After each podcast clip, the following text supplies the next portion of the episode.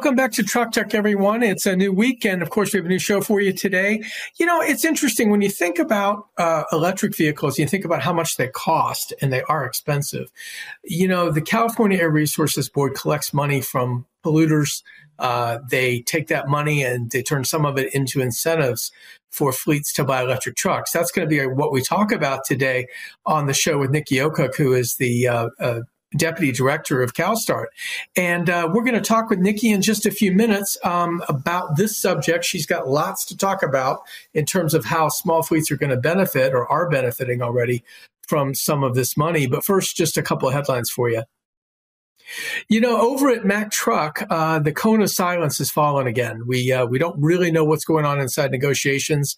We do know that there was sort of an interchange between uh, the latest demands from the United Auto Workers, uh, who represent striking uh, workers at Mack and the company. We know that last Thursday's uh, new demands did not sit well with the company. We know they took a couple days to catch their breath and resume talks on Monday. Haven't really heard much since, but you know, it's interesting. As long as the United Auto Workers are on strike against the Detroit Three, more and more of this seems to be falling into the place of, of Mack. And this is something that company really didn't want to happen. But uh, as we see now that the Detroit Three are uh, at least open to restoring co- uh, cost of living adjustments, uh, the COLA, so to speak, uh, that is likely going to be a big issue over at Mack. It's the same thing that the UAW uh, wants there. Um, you know, is it is it taking action on the part of the Detroit Three to get it? Well, we'll find out. But uh, clearly, Mack is going to do need to do more to get a second tentative agreement there, and then hopefully uh, the the acquiescence of the union. Um, so far, no impacts over at Volvo Truck from this. You know, the Mack uh, contract also uh, covers the engine facility in Hagerstown, Maryland, that uh, um, that makes engines for both Volvo and Mack. So uh, we'll see what happens, but that's still very much in the news.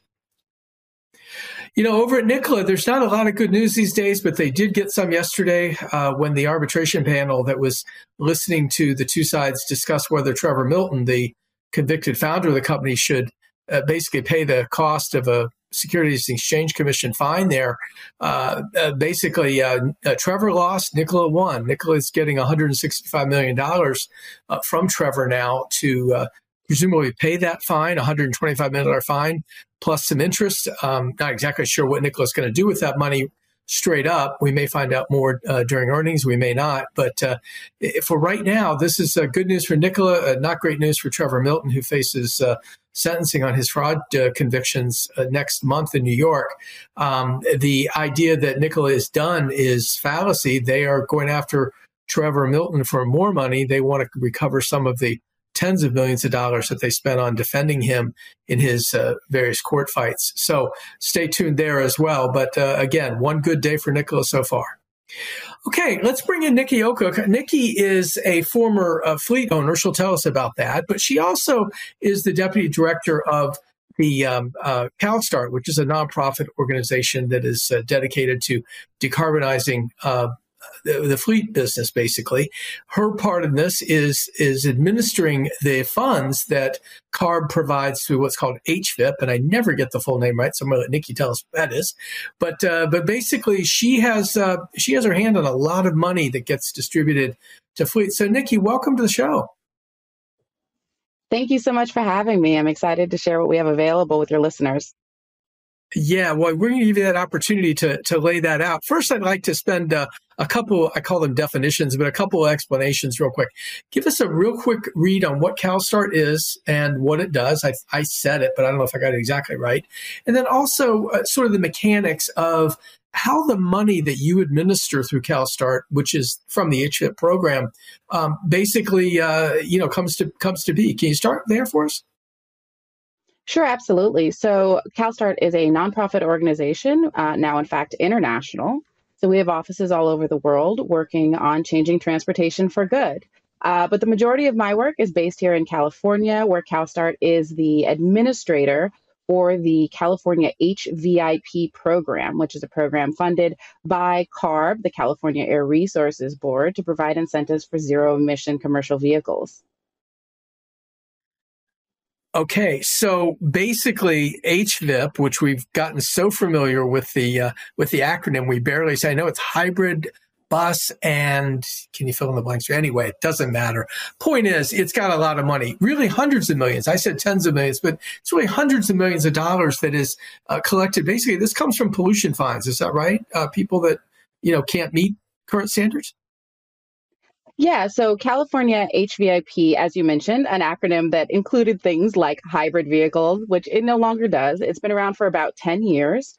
Um, it has funded thousands of trucks and buses here in California, but the funds come from our California cap and trade investments. So there's annual auctions, and those California cap and trade investments fund lots of climate mitigation measures here in California. One of which is the California HVIP program. Again, it's been running for 10 plus years here in California uh, to the tunes of hundreds of millions of dollars every year. Yeah, you know, it's interesting. The the uh, uh, OEMs, the truck makers, uh, are always eager to say when they are qualified and when they're included in the catalog uh, for HVIP. Most most recently, uh, I think that was probably Rizon just this week said, uh, you know, they're they're the former. They're part of Daimler Truck, as you know, and and formerly we knew them as as the oh gosh, the Japanese uh, company that still makes the truck. But essentially, Rizon now is in the catalog, and everybody, really from kind of that class 2B all the way up to 8 uh, can be included for various amounts. Um, over time, though, this is something that has largely been uh, attractive to large fleets that have grant writers that have opportunities and you know methods and and processes to get this stuff done you've kind of turned that on its head in the last couple of years. Yeah, absolutely. So, as you mentioned, you know, as the state of California refocuses its climate investments around equity, we are really taking a close look at how much of the truck and fleet population in California really is comprised of small businesses. So, there are additional incentives available for small businesses, while our incentives still remain open for larger businesses. I think you mentioned that in the past, it's definitely been uh, larger fleets, leading nationwide companies who have taken advantage of the uh, California HVIP funding that is available. Um, it is still open and will be available for these fleets uh, at least for the next coming year of 2024. There is a proposal uh, on the table for in 2025 the possibility that fleets of over 50 or 50 million dollars in revenue would no longer be able to use California HVIP. So.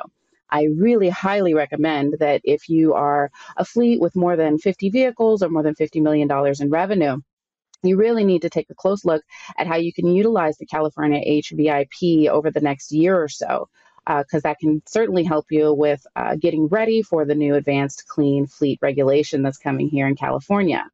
Uh, as for small fleets, those incentives are available for you as well at actually double the rate. So, for example, uh, for larger fleets, the incentive for a Class 8 vehicle would be about $120,000 with additional funding available for drayage and refuse operations, disadvantaged community or pollution burdened uh, domiciled addresses.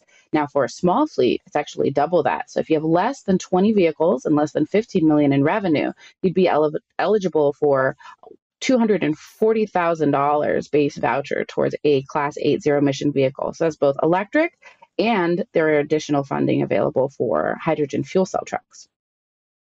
Now, it's interesting because I think we're talking probably what nine out of ten fleets are fewer than twenty trucks. You you were a fleet owner at one point, and I don't think you had twenty trucks, but but the, the idea being that, that these folks um, you know, are a little bit off put by this whole thing. You've actually done a couple other things too, I think, in terms of inviting some of these truck as a service businesses, if they play by your rules, to essentially work with these small fleets, give them the taste, but not all the burden of owning a uh, an electric truck. Is that right? Yeah, you are absolutely right. So I, I, came to this work having owned and operated a small drayage fleet here in Southern California. Um, and a couple of the things that I certainly took away from that is one, small business owners are very, very busy. Uh, and it's very challenging for us to do some of the long term planning that's required to think about truck electrification, you know, charging, infrastructure, um, the financing piece, of course. And so after we went out and, and surveyed and held focus groups with small fleets across California, we heard uh, quite a bit of feedback. So the first bit of feedback was, of course, that they needed more funding in order to really meet this high upfront vehicle cost. Now we know that electric trucks over the long term are much more affordable to operate as far as maintenance and fuel, and that's why big companies, once they were able to put the pen to paper and, and do the calculations, realized that zero emission trucks are a great investment but it's still a very high co- upfront cost that can be hard for small businesses. And that's why we created that double incentive I was talking about for small fleets. Now, onto the flexibility piece. Small fleets told us they needed more flexibility. They needed more chance to sort of kick the tires and try out an electric truck in their fleet before they could make the huge commitment of moving to 100% zero emission. So, for that reason, our small fleet funding, which we call Innovative Small E Fleet, allows for additional flexibility. So we allow for things like truck rental programs, truck sharing programs, as you mentioned, truck as a service programs. So all of those are now allowed in this small fleet funding. Um, so that small fleets can really have the opportunity to take advantage of what are some great operational savings and start their transition to zero emission. Even though I should mention, they're not required to do it under upcoming regulation. That regulation is really going to affect the much larger fleets but I think small fleets can really see some real savings here. Uh, and also, you know, as as these larger fleets start looking for carriers who match their goals and, and match their ambitions, it will be a great business advantage for these smaller businesses to have started their zero emission transition. Yeah, I want to go back to what you said about large fleets and the fact that you're still encouraging large fleets to participate. I can't believe large fleets aren't aware of HVIP at this point, or very many of them anyway. Now, maybe they're holding off on buying electric vehicles in you know in total and just hoping it all goes away but we know that's not going to happen i and i hope i get this number right but 5% of class 8 fleets you know big fleets have to be zero emissions by 2025 and then of course we've got you know nox regulations coming with the epa in 2027 we've talked a, a lot to the oems about pre-buy and things like that and whether they will you know, load up on on current technology vehicles, which you know, I know CARB doesn't like it, but they're not as bad as they used to be, right? And but the idea being that you know they can be grandfathered in on some of the stuff, and that always seems to happen every time there's a, a, a regulation change around emissions because the cost of the vehicles goes up anyway, you know, and so they want to buy today's trucks rather than tomorrow's, which might be, I guess I've heard $25,000 more.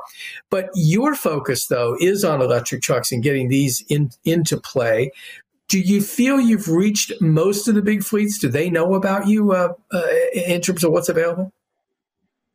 I sure hope that they do. As you mentioned, you know, uh, HVIP has been around for 10 years. So perhaps there's some disinformation or assumptions happening out there, right? Perhaps large fleets are thinking, oh, HVIP funding is oversubscribed every year. It goes too fast and it's too hard to access. Well, this year we have plenty of funding that is still available. Uh, so we are not closed. We are we are wide open. Um, other disinformation that I've heard is some people think that large fleets are already excluded from HVIP. That is not true. Uh, all fleet sizes are eligible to use HVIP funding. Um, as I mentioned, that change is most likely to come in 2025. So this year, 2024, can be a very important year. I also think that uh, we have heard some disinformation around the fact that some folks have been told by consultants that uh, vehicles that you purchase using HVIP funding um, cannot be counted towards your advanced clean fleet compliance. And that is not true. Uh, that particular rule that, that, that was being sort of um, spread about was had to do with each program making their own decisions. And HVIP has decided that uh, these vehicles, as long as you're buying them before your compliance deadline, can be counted towards your ACF goals. So I think that, um, you know, while you mentioned lots of fleets are probably doing pre purchase, they're probably figuring out what their compliance pathway is going to be. And I, I highly recommend that fleets get in touch directly with uh, California Air Resources Board. CARB has a hotline where you can really, you know, plan out what your compliance uh, pathway might look like with ACF. Uh, they should all know that HVIP is not out of funding. HVIP is open to fleets of all size.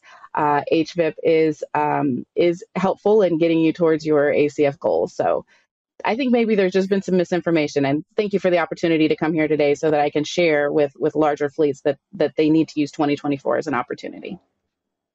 Well, let's let's talk about Advanced Clean Fleet for a moment. Um, my understanding is that at a certain point, uh, whether it's HVIP funding or, or, whatever, you know, trucks really cannot even accept grant money once something's in place. Once there's a regulation in place, you can't incentivize someone to follow the law. Essentially, right now, uh, the, the, the rules are not in place. We know they're coming, um, but the idea that you would uh, move it over to small fleets, of course, is is fine because they're not governed by a lot of the ACF anyway.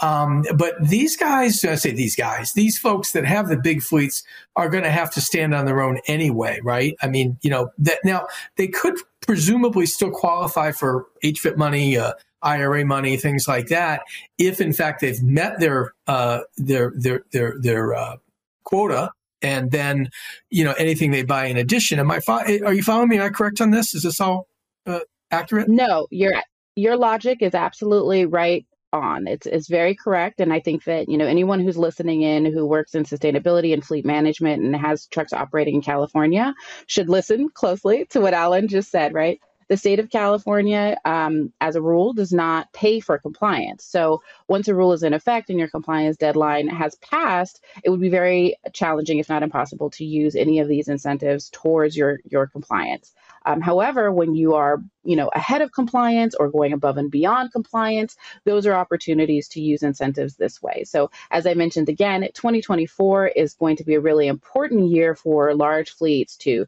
start their planning and get their purchase orders in and get their voucher incentive requests done. Uh, I should reiterate here that the HVIP program is what's called a voucher incentive program. So it is not a grant application. It is, in fact, handled directly by your dealer. So uh, whoever your dealer is, uh, when you go in and sign that purchase order, they're going to upload it to our system in order to request these voucher funds are set aside for you. So that can be done anytime in 2024, even though the truck may not be delivered or put into service, you know, for 12 to 24 months after that.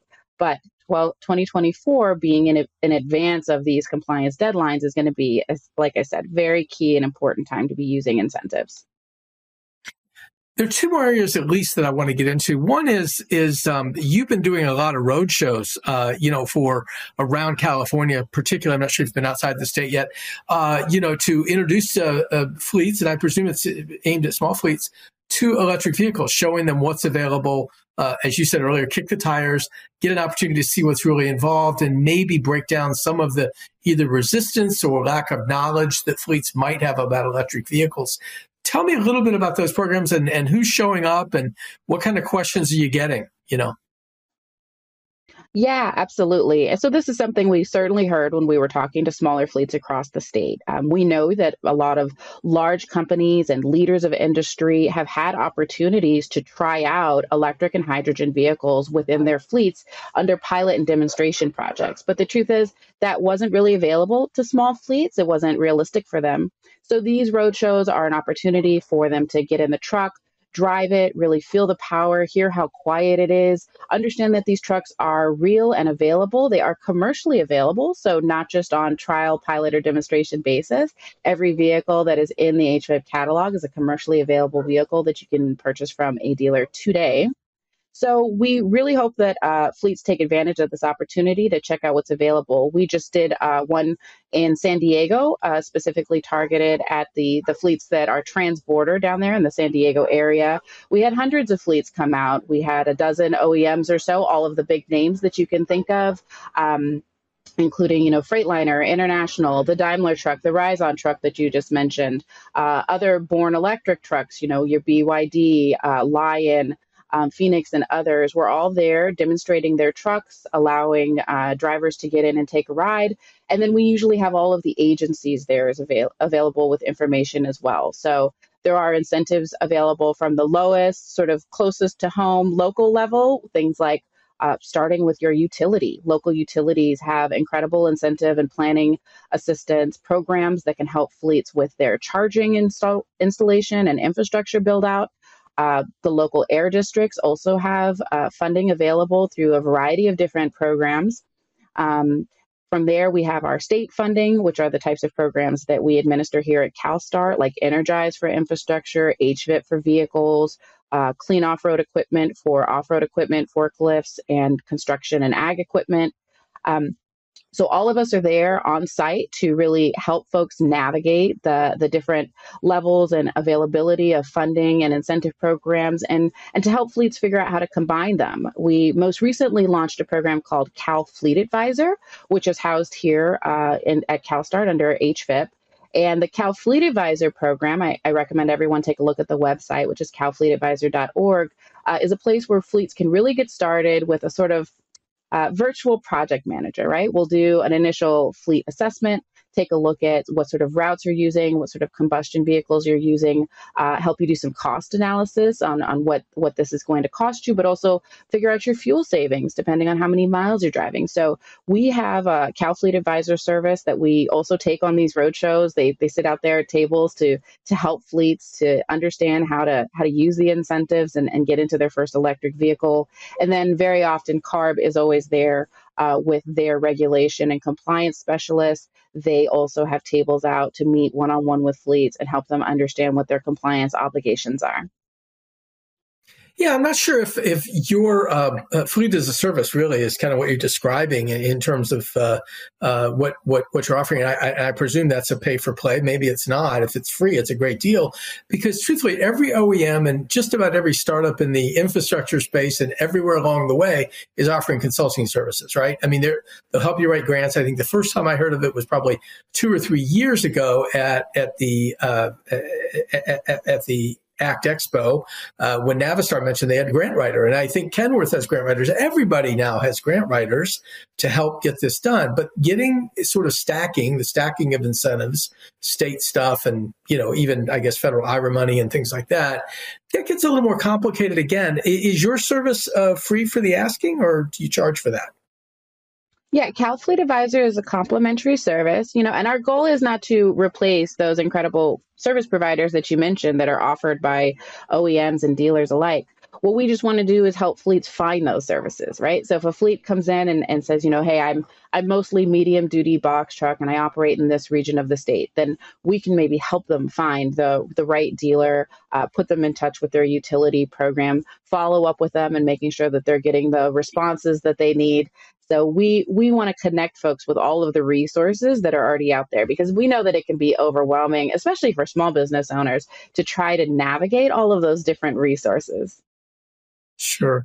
You know, Governor Newsom uh, is uh, claiming credit, and probably you deserve some of it, for California uh, exceeding its goals uh, in terms of uh, clean trucks as well as, I guess, cars. But but the uh, you know he's come out now and said that you're about two years ahead of where you expected to be on adoption of electric vehicles. And I have to believe that even though we hear so much about Class 8 drayage vehicles, and those are the big programs and the pilot programs and so forth. Um, the sales really are going to medium duty, aren't they? I mean, that's who, that's where the simplest math is done. That's where the earliest uh, cost of uh, ownership, uh, TOC or total, total ownership cost really pencils out faster. Is that your understanding? I mean, are the medium duties really making this happen? Yeah, I think you're absolutely right. So there's just been a massive acceleration in model availability for sure. Uh, just in the past few years, you know, we've added hundreds of models to the HVIP catalog. And um, as you mentioned, the vast majority of the medium heavy duty commercial vehicle on road population here in California is going to be uh, step vans, delivery trucks, smaller straight trucks, right? So it is in the, the smaller classes. And those are the ones that, as you said, infrastructure can be a lot simpler, a lot less expensive. Um, the ranges that are available for those vehicles really make it an easy application to electrify. While we do see lots of attention given to, of course, uh, the the Class Eight drayage operations, and and you know, will there be a long haul option, you know, in the near future? We we do know that that the low hanging fruit is certainly in those those ones that have a very straightforward total cost of ownership, really easy fuel savings, and lots of models available now. Sure. Niki, this has been great. I feel like we could do another 15 minutes just in this subject, so I won't even get into the other stuff I had for you. But thank you so much for being with us today. I'm really glad you could come on and, and, and talk about this. There's a lot of uh, hoops to go through, I think, even though it's meant to be simple. But uh, we really appreciate having you today. Yeah, thank you so much. I hope everybody takes a look at the CaliforniaHVIP.org website, the CalFleetAdvisor.org website. uh, we are here to help and happy to share any information that we can about how to utilize these incentive programs. Great. Well, we'll catch up with you down the road. Great to talk to you. Have a great day. Okay, folks, um, that's it for this week. Uh, you know, next week we're going to be on the road again, actually in Niki's state out in California. We're going to be uh, going to drive, uh, ride and drive the Mack uh, Trucks MD electric truck uh, up in Sonoma. We'll have a report on that next week for you, probably with some video. We try to do that where we can. And I'm not sure what else we'll fill out the show with, but we'll try to make it interesting and informative uh, for you. You can catch all of our episodes on FreightWaves YouTube channel. Click on shows and then Truck Tech, and you'll get a full playlist that will let you uh, walk through uh, previous episodes. And we hope you'll do that as well. Thanks very much for being here today. Have a great week.